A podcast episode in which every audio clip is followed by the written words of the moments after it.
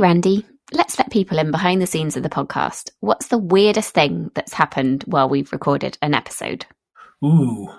Let's see, Lily. Um, besides the time my internet failed completely, or this week when Squadcast decided to randomly and permanently mute our guests, I think it's actually when so called smart speakers have randomly interrupted our guests.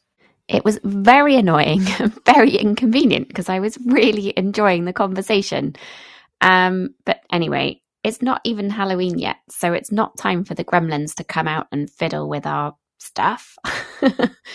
we know it's not really actually gremlins, just weird interactions with our devices. But anyway, that's exactly why we asked Cheryl Platz to join us this week to explain how to design beyond devices. And that's exactly what her book is called Design Beyond Devices Creating Multimodal Cross Device Experiences.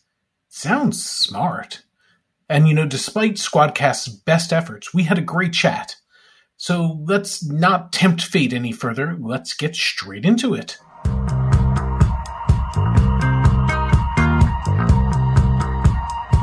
The product experience is brought to you by Mind the Product. Every week, we talk to the best product people from around the globe about how we can improve our practice and build products that people love. Visit mindtheproduct.com to catch up on past episodes and to discover an extensive library of great content and videos. Browse for free or become a Mind the Product member to unlock premium articles, unseen videos, AMAs, roundtables, discounts to our conferences around the world, training opportunities, and more. Mind the Product also offers free Product Tank meetups in more than 200 cities, and there's probably one near you. Cheryl, thank you so much for joining us today. So excited to see you too. so, for anyone who hasn't read your book or seen you do talks or watched you do improv or any of that, can you just give a, a, a quick intro for us for to tell everyone who's listening uh, what is it you're doing these days, and how did you get into this whole world of product related stuff? Sure. So, hi everybody. Uh, again, I'm Cheryl Platz, and uh, I, for a while I was calling myself the 20 sided woman because I'm a nerd. And if you've ever played Dungeons and Dragons, that 20 sided die, uh, my husband liked to call me that because I, I, have a lot of different things I like to do, as Randy sort of alluded to. So, I've been uh, working on digital product for my entire career, uh, but I also have a number of avocations, and uh, those include acting, and you know those include creative pursuits like more artistic things. And that, you know, that multifaceted set of interests is what got me into user experience design in the first place. I wanted something that combined technology and creativity. And uh, that's also what drew me into uh, my first of the, what I call my three chapters in my career, uh, video games, enterprise, and consumer software and hardware products. And it's that first chapter, the video game chapter, where I f- first got exposed to uh, multimodal interface design, which is when you're working with multiple inputs and outputs of uh, modes of interaction with the device. And that has influenced my entire career.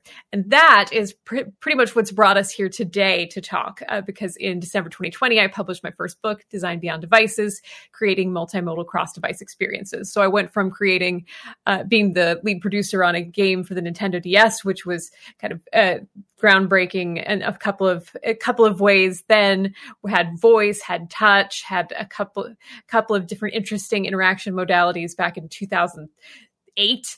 Uh, and you know, fast forward, I was working on Windows Automotive and doing voice, natural language in the car and touch and in an interesting context. Then I worked on Cortana and Alexa, and uh, but and you know, fast forward to uh, today and all the talks I've uh, been giving and the, the content of my book. But I'm also very passionate about enterprise experiences and working with AI and working at scale. And so my book is about kind of marrying all of these things because whether you're working on cutting edge like home smart speaker technology or whether you're working on a website that has to span from a phone to uh, to a traditional desktop website, uh, you are adapting in the moment. You may be crossing interaction modalities. You're definitely crossing device boundaries, and there are a lot of interesting design challenges along the way. And okay. as Randy alluded to, I also do some improv, which influences a lot of my work. okay, there is a ton there. And a lot of us, you know, we're still working in organizations where hopefully we've convinced people to at least be thinking mobile first. But you alluded to a whole bunch of other things. Is that still where we should be going? Should we be uh, trying to influence our organizations to be mobile first, or is it multimodal first, or is it what, what's the right mindset now? It's a really great question. And not to like, it, it's going to sound a little rote coming from a designer, but it really does need to be customer first. Or as I kind of uh, bring home the point of my book, context first. What does your specific customer need? If your customer is married to their phone and their phone is with them all the time, then yeah, mobile first probably still makes sense. But a lot of our customers are stuck at home, for example, now. And so their phone might be sitting on a desk and they're moving back and forth between rooms and there's a smart speaker and there's a mobile, uh, there's, you know, there's a tablet computer. And so maybe mobile first doesn't make as much sense anymore. Or maybe they've gotten more used to uh, just barking out commands to, uh, it, it, you know, in, in, vo- at, in their safe home environment where an open workspace, it was awkward to use voice commands. So context matters. Context has changed tr- significantly in the last year and a half uh, a lot of the assumptions we had about the way people worked are no longer and, and lived are no longer valid. And so, uh, you know, like the, the second chapter of my book is basically all about like, how do we extend the way we talk to our customers to get at the real truth of the new context? So we can answer that question like is is it really mobile first for your customers? Is it is it watch first? Is it a augmented reality first? Is it is it voice first? Um, and the other point i make a lot in my book is that really putting any one modality first may be missing the point because anytime we we focus on one type of interaction we may be leaving people behind. Because uh, if, if, somebody's at least the mobile when we say mobile first at least there's usually touch and voice and there's some multiple things. But when you know a lot of people say voice first i'm like that's great but we're leaving people with uh you know acoustic disabilities potentially behind, uh, just as we'd left people who, uh, with visual disabilities behind at the beginning of the computing revolution, right? So, uh, what I tell people is, uh, you know, we may be leaving people behind if we focus too much. You know, if we say voice first, uh, we may be people leaving people behind who can't process acoustic stimuli. Just like in the beginning of the uh, computing revolution, we might have been leaving people behind who couldn't process visual stimuli. And so the more flexible we can be, the better for everybody. And you mentioned, um, like in the last year and a half, our assumptions around the way that people live and work uh, have all kind of been shaken about and turned upside down. Um, in terms of like how people think about a lot of the different devices or touch points or interactions that are available to us now in the home, is it, it there was a, a definitely a period of it being quite gimmicky and you know not not kind of actually useful or practical but just interesting and innovative. Um, so do you think we're now getting out of that phase? You know it took mobile phones probably a, a good decade to really embed in the the norm of um, people's lives. So, oh, do you see that happening a lot faster with things like voice and and you know other potential interactions? I wouldn't say faster, but I think we're at a really important inflection point right now. And I, what's been really interesting to me is there's been this cliff for voice, and it's the productivity cliff. Uh, we've, it, as you mentioned, like there's been there's been some gimmicky stuff, and then there's been some stuff that's genuinely useful, but more in the leisure and and home space. You know, timers and uh, timers and alarms and reminders super useful, but more in the home space. But when we talk about like when I was working on Cortana in 2014, we were working on like emails and calendaring and scheduling, and that's never taken hold in voice. Um, and I think there's a lot of factors for that. A lot of that was the open workspace and the fact that it's really awkward to talk to a computer when there's 80 people around you. I think we're at this really interesting point now. Now people are working from home. Maybe it is now actually reasonable to like actually bark out and say, "Hey, um, you know, okay, Google or whatever. Hey, uh, what's my next meeting? What uh, can you put this on my calendar?" But we've got this gap where people basically uh, iced all that work because nobody was nobody was using it.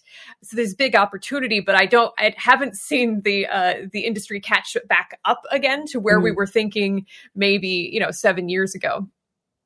So if I need to start considering this and trying to figure out what my modals are, modals, modes, whatever, uh, what, what, they are, uh, and trying to just explore beyond where I am today. Uh, you've talked about dimensions, and I know you've got a two by two grid. So it, um, it's a totally leading question. So we love we're product people. We love two by twos. but can you give us an idea of how should we think about this? How do we approach this and, and map it out? Great question. And because it's a daunting thing, it's a daunting space. And when you think about all the different products that use multiple input modalities and output modalities, uh, there's a huge difference between uh, your smart speaker and the Echo Show or the Google Home Hub, which has a screen and voice, and the TV experience you have, maybe your Comcast X1 or whatever that you can talk to with your remote. Those are three very different interaction models. The amount of voice interaction that you have, the amount that it gives you back, the amount of touch, uh, all the amount of visuals, all very different. Like, where do you, as a product person, decide to place yourself? And uh, my experience, especially as we were trying to like birth some of this space at Amazon uh, back in the day, uh, was that there were two dimensions of the customer's context and scenarios that determined what interaction model you really needed. And those two dimensions were number one, um, how rich is the information that needs to be communicated on average.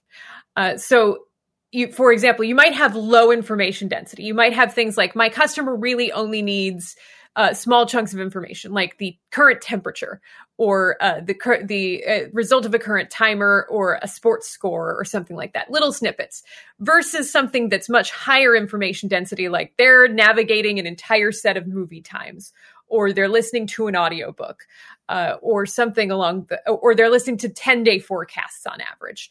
Those those things uh, you know the more information density we get the less a, an interaction modality like uh, audio makes sense because the brain has a harder time processing a lot of information at once from an, on the audio channel. And so then we start to think about like what other interaction forms will help people work with more information better. Visual is usually better in that sense. Um, so that's one of the things. It's like asking yourself like how heavy is the information we're working with on in this scenario or in this product in general. Uh, and you can do it either way, scenario or product. And then the other dimension is your customer's spatial relationship with the device on which the experience is taking place. And by that, I mean, are they typically close to the device within arm's reach? So basically three feet or less. Or are they able to, are they moving around? Can they be three to 10 feet away from the device?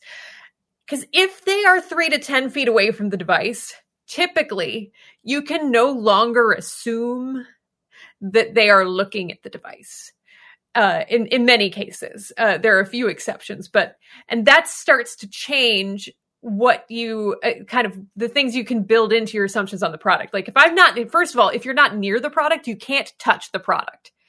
So the types of interactions you have available to you are totally different. Then you really need to lean on voice, unless you have a really good, strong remote control or you're using the mobile phone as a secondary model or something like that. Uh, and secondarily, if they're not near it, there's a very likely, you know, they may turn around and then you can't assume you have visual contact either. And so knowing the customer's physical relationship, now they might get close to the device, but knowing the extent of their range and their relationship with the device is important. Um, once you know those two things, and you can get at that through customer research or by knowing exactly what device you're targeting or a bit of both, then uh, I've got a chart in my book where I sort of I plot uh, I plot one of these dimensions on the horizontal axis, one of on the vertical axis, and then we get four quadrants, and I call this the spectrum of multimodality. Um, and up in the upper right hand quadrant, we've got uh, adaptive experiences, which allow people to basically choose the way they want to interact with the device in the moment. A lot like your Echo Show or your Google Home Hub. Like if I'm near it, I can touch it. If I'm far away, I can speak to it. But in other quadrants, um, you know, the, if, uh, if your relationship with the device is far away and it's low information density, speaking to the device, an intangible experience makes a lot of sense. But if you're close to the device and you have really rich information, then an anchored, rich experience with a lot of information, like a Fire TV uh, or you know other TV experience or your desktop experience, makes a lot of sense. And if the device is very close to you, uh, like a like Google Glass, I guess RIP or or augmented reality or your watch, then a direct experience where it's very constrained and you're inferring a lot of information from from sensors, so that there's not a lot of uh, manipulation required from the customer. Uh, that's the kind of interaction model you're probably going to go with. So I suppose one of like just thinking about the relationship as well that you have with different devices. You, know, you, you kind of mentioned about um, being close to a device, but in the instance of a watch or even like a car, you are close to that device, but then you are also your attention is generally elsewhere, like you're not looking at it. Um, like how do you get to the point where you're making a decision around okay this is the the service or the product or the problem that i'm trying to solve? And you know ultimately they probably have a website already um, but ha- like how do you then begin to explore all of these different ways in which you can interact with your customer or your user um, in all of these different scenarios? Because it feels like such a huge like wealth of opportunity. But um you know m- like yeah i just how do you how do you even start? Where do you start? It's a great question. And and it is. It can be really daunting when you think about these things. One of my most popular medium posts was talking about how um you know the the voice recognition scenarios that took off on alexa were actually not new scenarios. They were things that were already supported on mobile but they were scenarios that uh weren't convenient on mobile. They were things that when you looked at them in context, they were awkward. I have a thousand dollar phone and yes, I can set timers on it, but if my hand is covered in butter, I don't want to touch the thousand dollar phone. And so uh, that's why I, I harp on context so much. Like when you, when you observe your customers, when you listen to them, it may well be that the things they already have services for are still not meeting their needs in the right way. And uh, th- we have these devices that are capable of so much, but are not being used to their fullest capacity.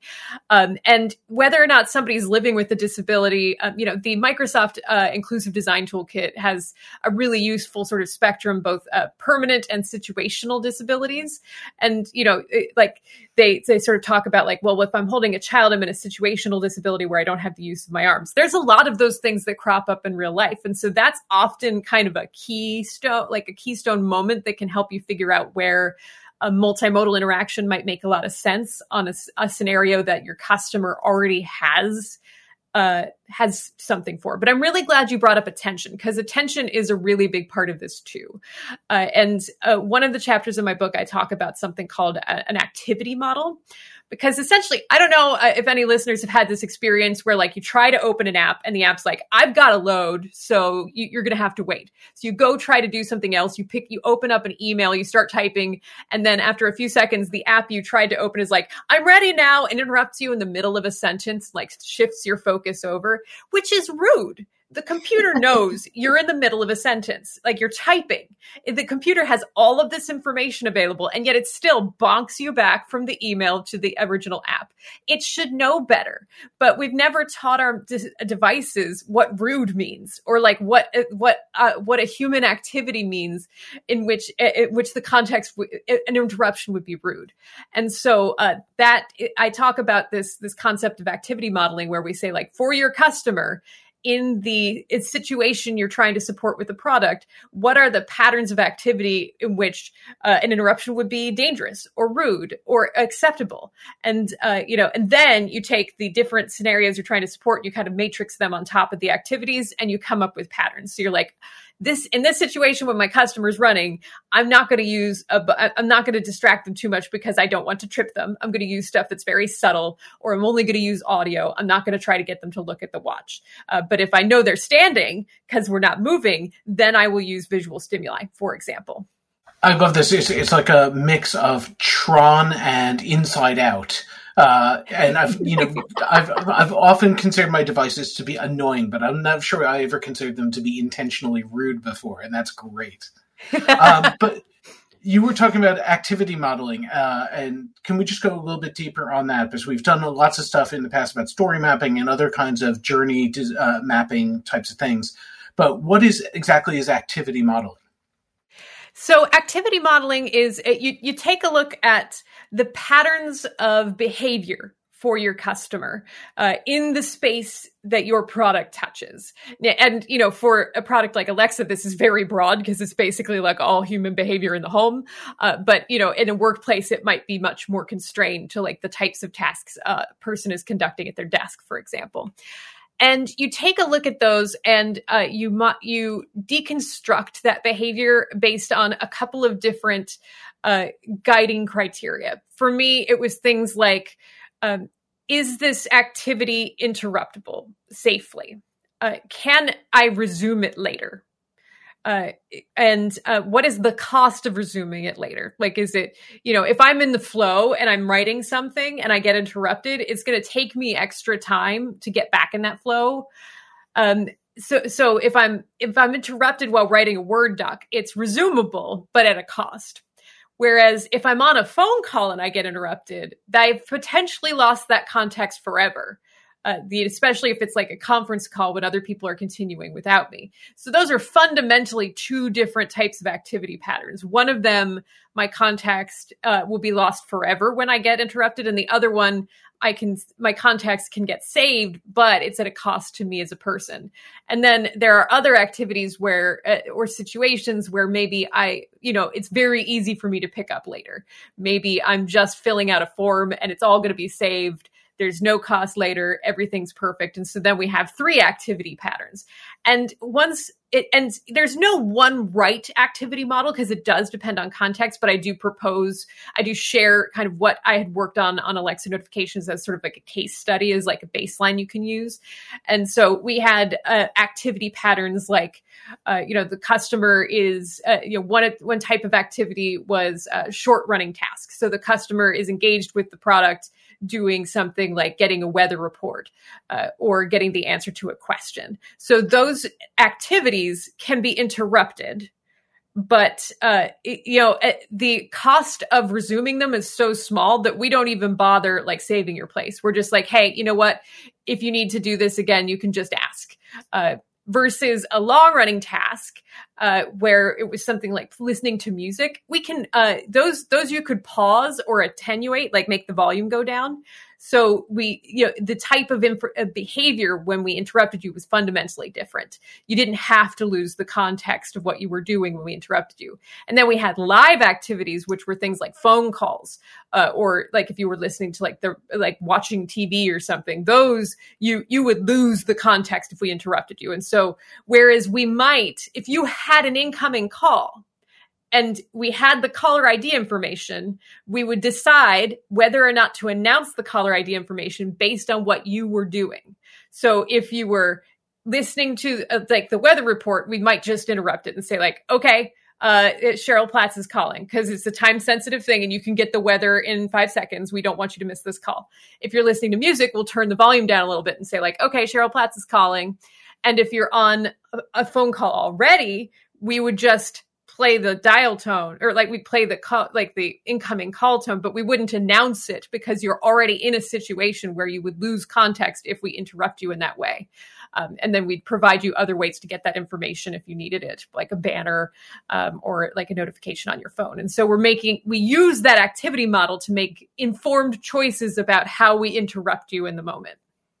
Um, so if i want to dive into this if i think there's opportunities to um, to go more mo- multi I can't say it to go more multimodal. Um, what's the who do I need on my team? Like, and what's the the best place to get started? Like, if I have a UX person who's um, you know mainly sort of got experience in uh, more like website UX, is that sufficient? Um, I mean, I guess it all depends on the person, but um, how do we how do we sort of like start to dabble in uh, multimodal products?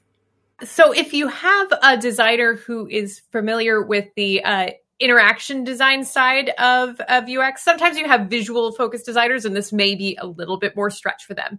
But if someone is an interaction designer, this is a set of skills or thinking that layers on top of their existing skill set. And we all start somewhere, right? I, I did, wasn't a multimodal designer at first. We all start somewhere. And I find that it, they'll also benefit from very strong partnership with their product managers, their program managers, because there is a lot of technical constraint. There's a lot of complexity here. So you can go on this journey together. You can learn about your customers. There are some materials on my website that can help you get started with the shared understanding workshop where you kind of dump all your current understanding of your customer on the table and then start working towards what gaps are still exist in your understanding of your customer that you'll need to fill in order to plot your experience on the spectrum of modal- multimodality and make informed decisions about maybe your activity model and what scenarios you need to support. And you have a really nice method of understanding your customers, which um, I hadn't come across before, but comes from your improv, I believe, called yes. Crow.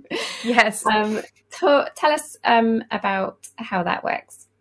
And so I, I, can't take credit for the acronym itself, but uh, the, I, the Crow acronym is a tool we use at my improv theater that I've worked with for the past 13 years, I think. Unexpected Productions in the Pike Place Market in Seattle, which, I, a fun fact, is the reason the gum wall exists, if you've ever heard of that. Uh, that's a fun rabbit hole we won't talk about here.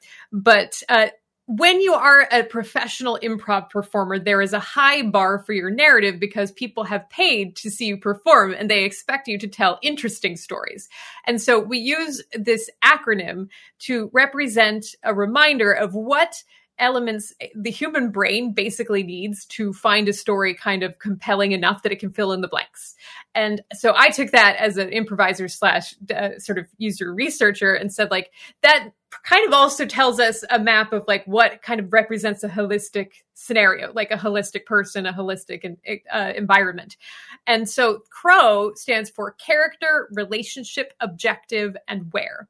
And so I've broken that down for folks both in a Medium post in my book and in some materials on my website uh, so that you can use the, these four letters to kind of deconstruct your understanding of the customer and extend your existing customer outreach or your existing user uh, uh, user experience research practice to get the additional context you'll need to make informed multimodality choices. Uh, so, you know, really getting into the character part and understanding like it's not just like asking hey like who are you and how old are you but like the difference between like what is fundamental to them like what marginalized groups or maybe they're a member of that are going to influence uh, their ability to interact with some of these modalities uh, and what perceptions are they going to bring that's going to influence their ability to like what gestures they're going to think are appropriate, for example, uh, to the relationship part. Uh, I talk about the importance of asking about human to human relationships. We talk a lot about human to computer and human to company, but do we talk about the relationship of your customer to the other cust- the people in their home? If they're sharing a phone, if they're sharing the computer, that has an impact on, uh, you know, if you're using the Alexa device and you're switching profiles, that that adds a whole layer of complexity. If your kids using your phone, that and switching profile, that adds a whole layer of complexity. If you're trying to do a banking app on on Alexa and they have someone in their home they don't trust, that's a whole bunch of a deal breaker. And so asking questions and broadening the way you ask questions really important. And then uh, the objective part is a really good reminder for us all to make sure that we're grounding our uh, user stories in real human needs and not like like technical needs. You know, I don't browse a list of virtual machines for fun. I browse it because I want to find the broken virtual machine and reboot it for example. But, and then uh, the where, really important for multimodality because it's usually the environment that's driving a lot of the, the changes customers make to, you know, whether they're interacting with a phone or a smart speaker or a desktop. It's like, where is the customer? What devices are in arm's reach? What distractions are there? Uh, understanding that where more and not taking it for granted that like everyone's home office is the same or everyone's kitchen is the same uh, will help you make the case to your stakeholders that it's worth investing in this extra technology. Because like when i worked on the echo look at amazon they were like, well why don't we just use an app uh, we, you know, just use a phone app for this. But when we talked to our customers and we watched our customers, number one, their phones weren't with them when they were making clothing decisions. And number two, when they used both the voice and the uh, app, they were like, "I'm not going to buy this without voice. Using the app is awkward." Uh, they they wanted it hands free because they're getting dressed. They, they that's a, that's a very very hands on experience. Context matters. The where matters. The environment matters. So, Cheryl, thank you so much. We've really enjoyed all this. We're running out of time so let's try and get one more question in. Uh, I'm just curious for people who are just getting started in working with uh, a multimodal mindset and, and taking their uh, their products into a different space. What's the mistake you see people making most often? You know, what's the thing that we should all watch out for? Well, I think problems in or sort of solutions in search of problems.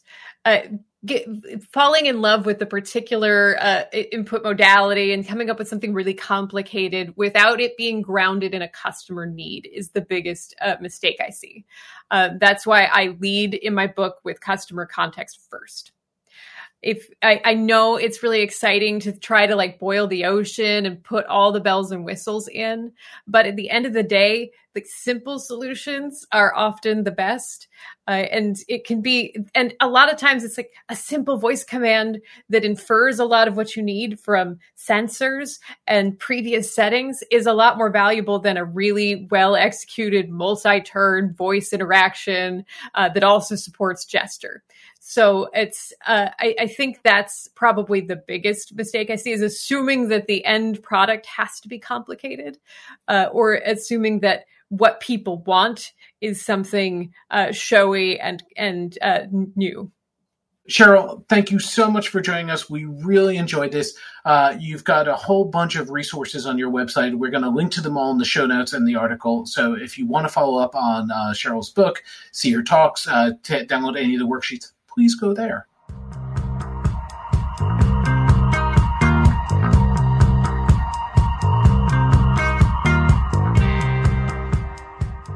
So, do you think devices are really out to get us? Oh, of course not. Not the devices. You know, just their designers. and on that note, see you next week.